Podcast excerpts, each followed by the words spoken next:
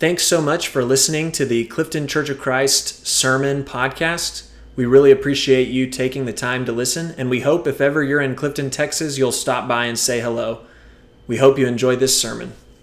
Before I start, um, I uh, I've been debating about how to do this or whether to do this, but um, I've uh, something in our culture that uh, I struggle with a lot is the feeling that whenever something happens, that everyone who's in front of a microphone uh, needs to have a comment about that thing. And also in our culture, we all perceive uh, our social media accounts as our personal microphone uh, to make our statements. And um, I believe that there is an expectation that for a lot of churches that when something happens, that their minister uh, needs to be able to say something about it. And I often struggle with that because I primarily just don't think I'm more qualified than any of y'all to say anything impactful.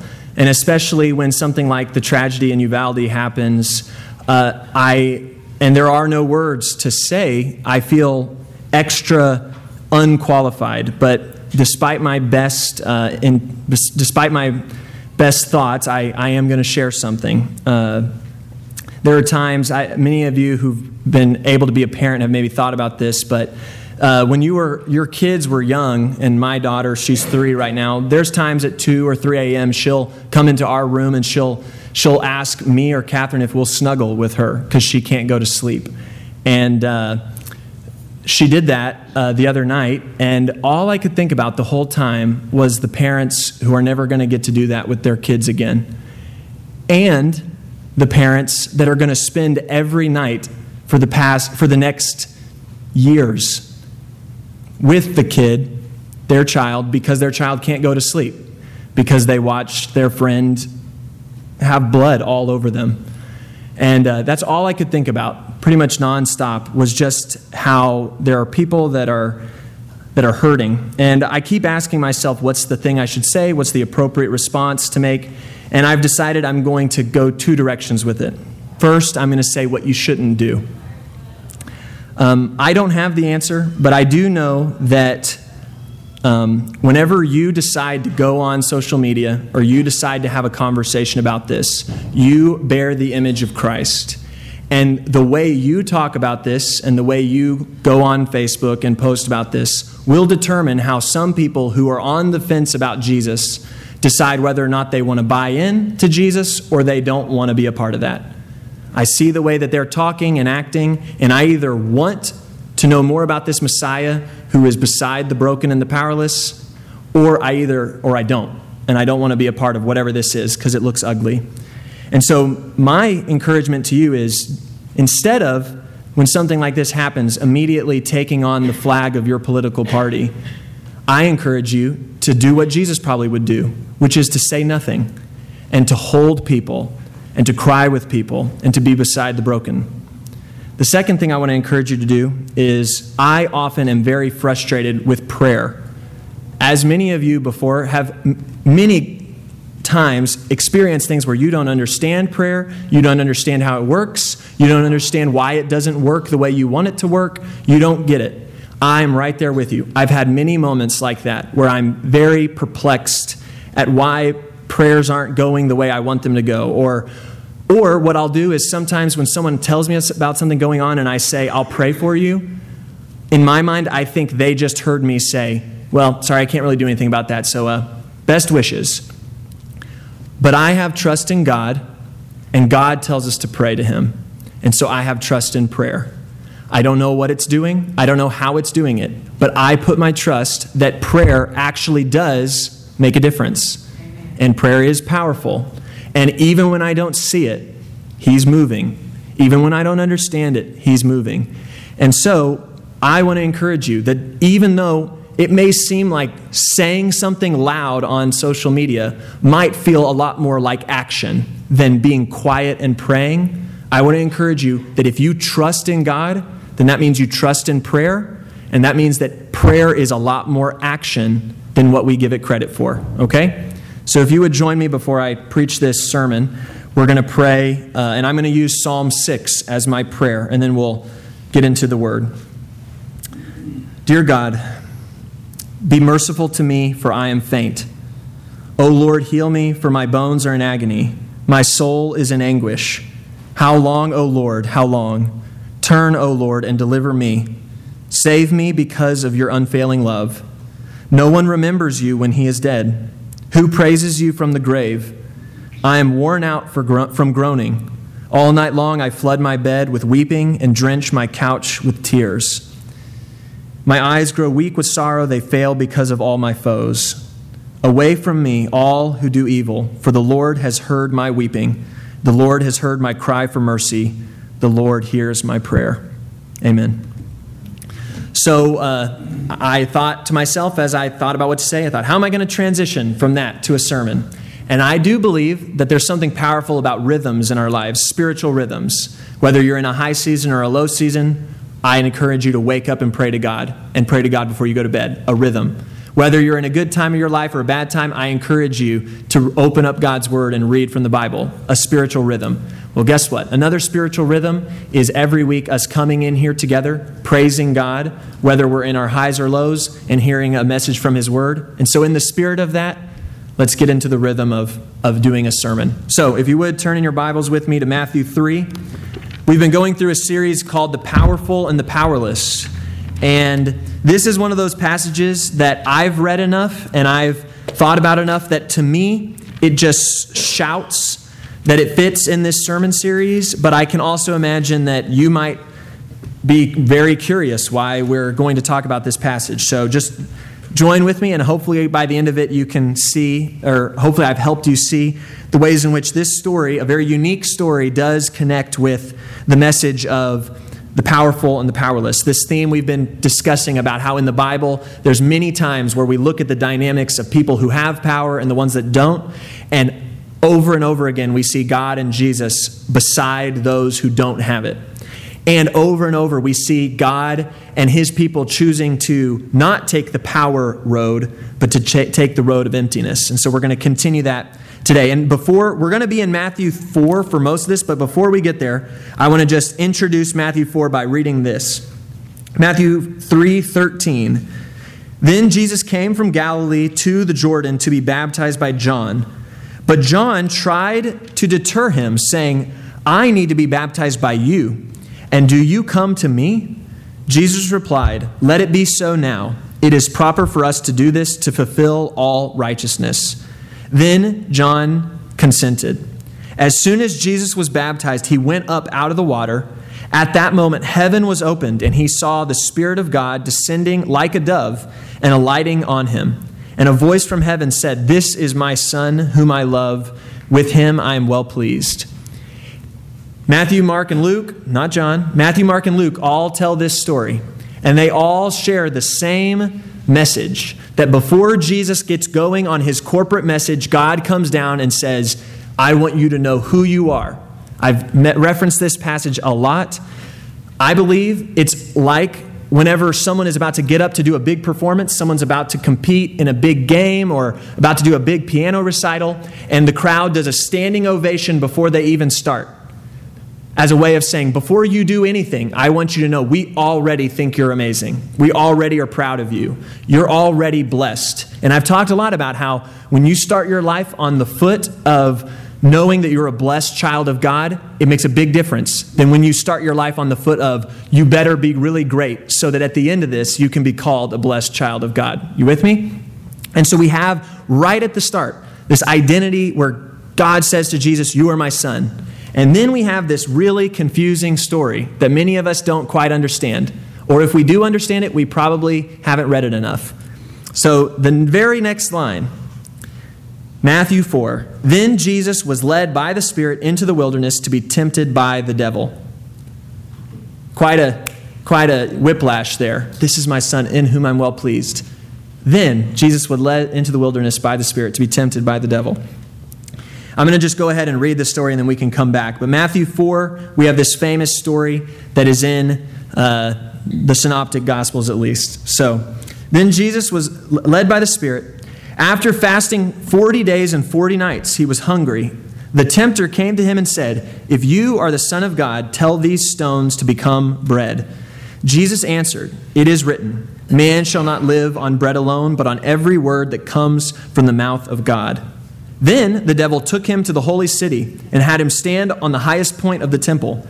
If you are the Son of God, he said, throw yourself down, for it is written, He will command His angels concerning you, and they will lift you up in their hands so that you will not strike your foot against a stone. Jesus answered him, It is also written, Do not put the Lord your God to the test. Again, the devil took him to a very high mountain and showed him all the kingdoms of the world and their splendor. All this I will give you, he said, if you will bow down and worship me. Jesus said to him, Away from me, Satan, for it is written, Worship the Lord your God and serve him only. Then the devil left him, and the angels came and attended him. Okay, so it wasn't that long ago that I preached a sermon on passages in the Bible that talk about the idea of being tested or tempted. So it wasn't that long ago that we read this. And if you're familiar, one of the things that's very unique and confusing about this story is that opening line. Then Jesus was led by the Spirit to the wilderness to be tempted by Satan. If any of you read that and you're like, wait a second, what? Shouldn't it be, and then Jesus went into the wilderness casually and the, the devil showed up? Or shouldn't it be, and God, you know, if you're confused by that, come to Wednesday night class and let's talk more about it, okay? Because there's not enough time here today to try and unpack it. But one thing that you should know, and one thing that I will talk about today, is that throughout the Bible, we see scenes in which the people of God face choices. Adam and Eve, at the very beginning of their identity, they are told, You are the image of God, you are my children. And right after that, you have a scene of testing and tempting. The people of Israel go out into the wilderness for 40 years. Jesus, wilderness, 40 days, 40 nights. You're supposed to see the connection. And immediately they are tested about whether or not they're going to serve God or whether or not they're going to constantly want to go back to Egypt. Jesus comes and he is tested. And so, what I want you to see and I want you to hold on to is in all of this, I believe we're supposed to recognize that part of who we are as people is we are people who are told by God from birth, from our start, you are beloved, you are my image. And yet, the enemy will constantly want to spend your life trying to convince you what that is supposed to look like, okay? You see from the testings, the enemy knows his Bible, okay? The enemy knows what to say to try and twist. You know, did God really say you couldn't, if you ate from that fruit, you would die? I don't think that's exactly what God said in twisting, okay? But we have this line where he says, and I, I think this is so important. The first two tests, he starts with, if you are the Son of God. Okay? And so we have Jesus going into baptism, and immediately God tells him, You are my son. And the first thing the enemy wants to do is to say, Okay, if you're really God's son, then blank. The next time, if you really are God's son, then blank. And what I want you to hear is that you may think that this is a story about Jesus and the devil, and that's it. And I'm, I'll, I'll let you do that. But I think the reason why all the gospel writers, except for maybe John, all the gospel writers included this story is because they believe it is a part of our story as people. Just like Israel went through, just like Adam and Eve went through, part of our story is that you will constantly face questions of whether or not you're going to hold on to the truth that you are God's son and what exactly, or God's son or daughter, and what exactly that's going to look like. Okay? So let's go to the first temptation. And all I'm going to do for the rest of this sermon is I'm going to try and show you how each of these temptations, in my opinion, is somehow related to the idea of power. Okay? This series is on the powerful and the powerless. And we see this most clearly in the third of the temptations. So we have this first temptation. Jesus has been in the wilderness for a really, really long time. He's tired, he's hungry, he's thirsty. And Satan says, Listen, if you're really God's son, go ahead and you know, do something about it. Go ahead and say, you, you know, if you're really God's son, you have the power to take these rocks and to feed yourself so you're no longer hungry. And Jesus responds by quoting from Deuteronomy. All of these come from the same passage in Deuteronomy that talks about Israel being tested in the wilderness. And he quotes, he says, Man cannot live on bread alone, but on every word that comes from the mouth of God. And I see the power dynamic in this one as saying, Okay, Jesus, if you really have the power, are you going to be willing to take your circumstances and twist them so that you're no longer uncomfortable? And Jesus' response is to say, okay, I have the choice of using my power to make things the way I would like them, I'm not hungry anymore, or of saying, I'm going to trust God that even in any circumstances, He will be able to provide me with what I need.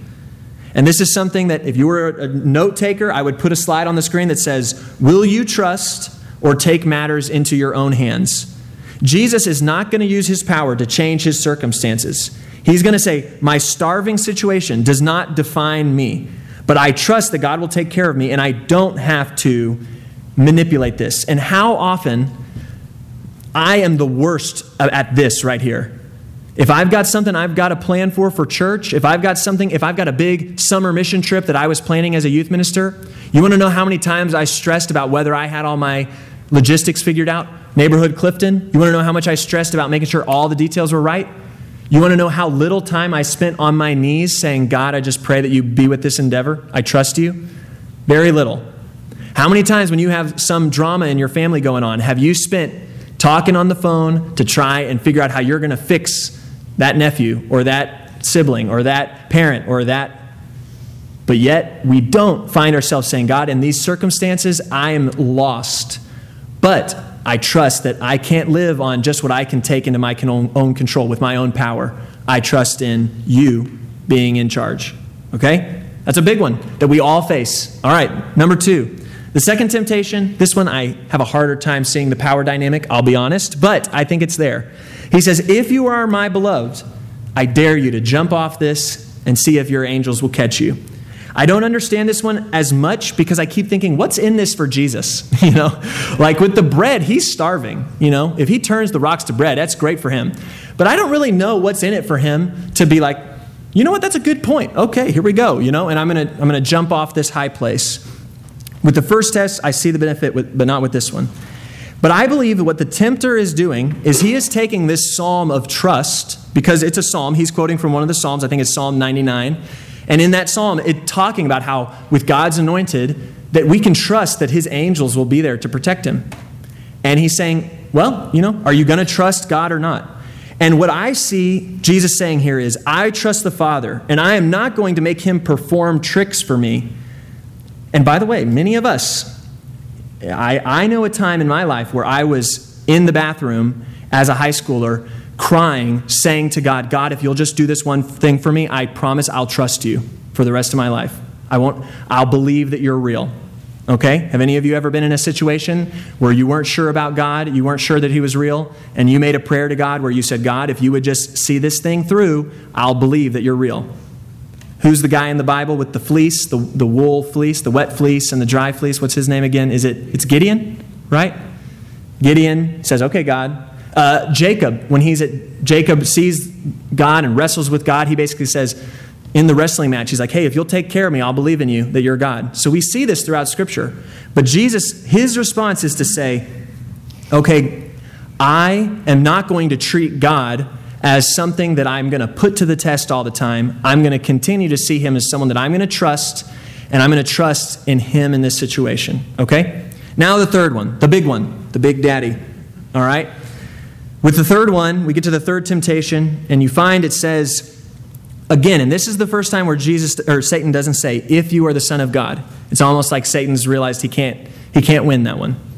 He just says, he takes him to a high place where he can see all the kingdoms of the world and their splendor, and he says, All this I give you, if you will bow down and worship me. And once again, I am very confused at why Jesus would want to do anything about this. For me personally, as a kid, sorry, for me as a kid, I used to think, okay, so Jesus is seeing all these kingdoms, and in his mind, he's like, I am the King of Kings. What? Why do I need to say yes to worshiping you? I'm already this, right? I. It, it would be like if someone came up to me and said, you know, Drew, if you will worship me, I could make you Andrew Mitchell Ritchie and you could be married to Catherine Ritchie and have two kids. And I'm kind of like, well, I, I have that already. What are you, what exactly are you trying to convince me of? But here is where I think we see the secret to this conversation about power and powerlessness. When Jesus is on this high place and he see all, sees all the kingdoms of the world, and Satan says, I could give this to you, what we have to realize is that to the world and to Jesus, that is not the kind of king that Jesus was coming to be. Does that make sense? I think of Jesus as King of Kings, Lord of Lords. So, of course, he already has all those kingdoms. But he doesn't have it in the way that we think of kings and kingdoms. You with me? For Satan, he's saying, Guess what, Jesus? Okay, you're the Son of God. Okay, God, you're going to have God's power and God's blessing, but I am making you an offer. If you'll worship me, then I will give you world power instead of God's power. So if you're a note taker, this is the place where you write down in the very, very important thing where you say, Do you want world power or do you want God's power? I think, um, uh, just to make an analogy that hopefully helps this out, many of you have had a time in your life where you had to choose between what was easy or fun and what was right. You've been there before, okay? Where you had to see the easy option and you had to choose the right option that wasn't easy. I think the clearest example that would maybe relate to all of us is when you have a friend or loved one in your life that you have to try and find a way to love them. And the question you have to ask is Am I going to love them the easy way or the right way? You with me? Okay? And you know what that usually means? It means the easy way is to not say anything about that thing that you can see is ruining their life.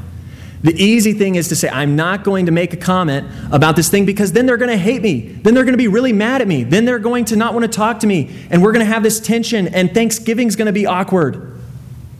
That's the easy way. But the right way is to say, I love you so much that I'm willing to have this hard conversation with you because of how much I love you. And guess what? They're probably not going to like you. And in the short term, you probably are going to have a season of tension, of separation. But why did you do it? Did you do it because it was the easy thing, or did you do it because you knew it was the right and true thing? And here, in my opinion, I'm going to try and make this transition. But in this scene, the thing that Satan is trying to do is he's saying, okay, God, I got, Jesus, you've got power. But let me tell you about the power I have to offer. The power I have to offer is a lot of fun.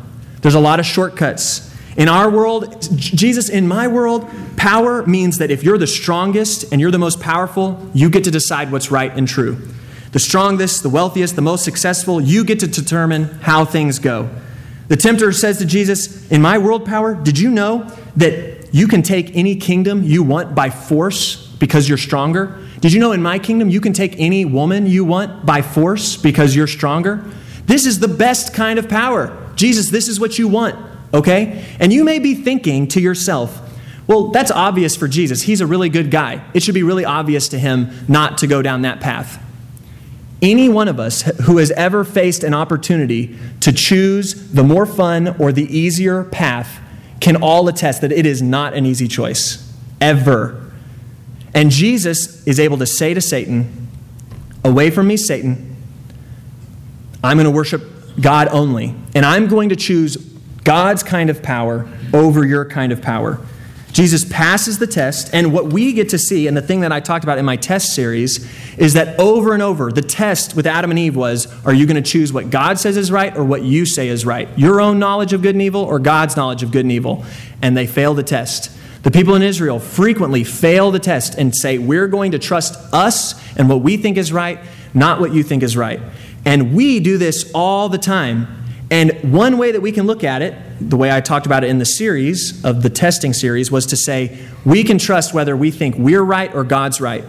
But in this series, what I want you to hear me say is that the third and final test is a test we face all the time, which is are we going to choose whether we're going to use God's power or the world's power to get things done, to be representatives and rulers? For Jesus, he says, I'm going to choose God's power, which looks like giving up power. It looks like washing feet. It looks like the first being last and the last being first. It looks like forgiveness. God's power is difficult and often unenjoyable in the immediate. But it's often, and it's often against our better instincts, but it is true power. I'm not going to take long on this because we're already over time. But there are a few ways in which students, you'll know when one of your friends gets the key to the test and everybody in class has heard that they have the key to the test. And for you, it's like, well, it's not really that wrong because we're all about to use this key to the test. And you have to decide whether you're going to do the easy thing or the right thing. Parents, you're going to have many times where your kid wants to do something because all their friends are getting to do it. I want to go see that movie. That I'm, I'm six years old, but I want to see that rated X movie. And all my buddies are doing it. And you, as a parent, have to decide would I rather do the right thing Or would I rather do the easy thing because I want my kids to like me, like they like all their parents? And by the way, I'm picking, that's a very tame analogy, but you know what I'm talking about. There's more analogies like that where parents are constantly having to decide, well, I don't know if we should do that, but I really want my kids to be in that right group at school, that cool group at school. So I'm going to do what it takes to make sure they're in that cool group. Whether I think it's right or not, it's going to be easier for them. Uh, there's a church model that was started in the 60s that said if everyone in the church looks the same and is in the same kind of group, that church will grow. And guess what? They built a lot of churches that did just that. If everybody is 30 and white and wealthy, that church is going to grow like crazy because they all can relate to each other. If you take a church that's in a different kind of ethnicity, a different kind of social setting, and you get them all to look the same, that church will take off and grow. And guess what happens? Church leaders are tempted to say, Am I going to go with that model because it's easier, it's more fun, I look way more successful when I have a thousand members? Or are they going to take the Jesus route that says, actually, true community looks like a whole bunch of people that are all a whole bunch of different uh, ethnicity, a whole bunch of, of different wealth classes, and say that at the name of Jesus, every knee and tongue will bow and confess that Christ is Lord, even if it means there's only 20 of us? You with me? Okay? So when we follow Jesus, we have to realize that we will be tested and tempted by these same questions. Who will put their trust, who will you put your trust in? Whose power are you going to use?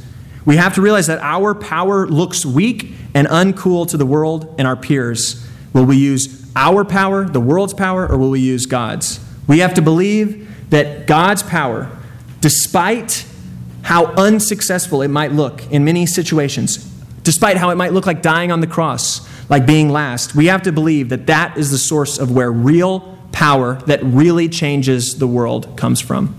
If any of you want to know more about that, or if there's anything that we can be praying for you about, elders will be standing at the doors while we stand and while we sing this song.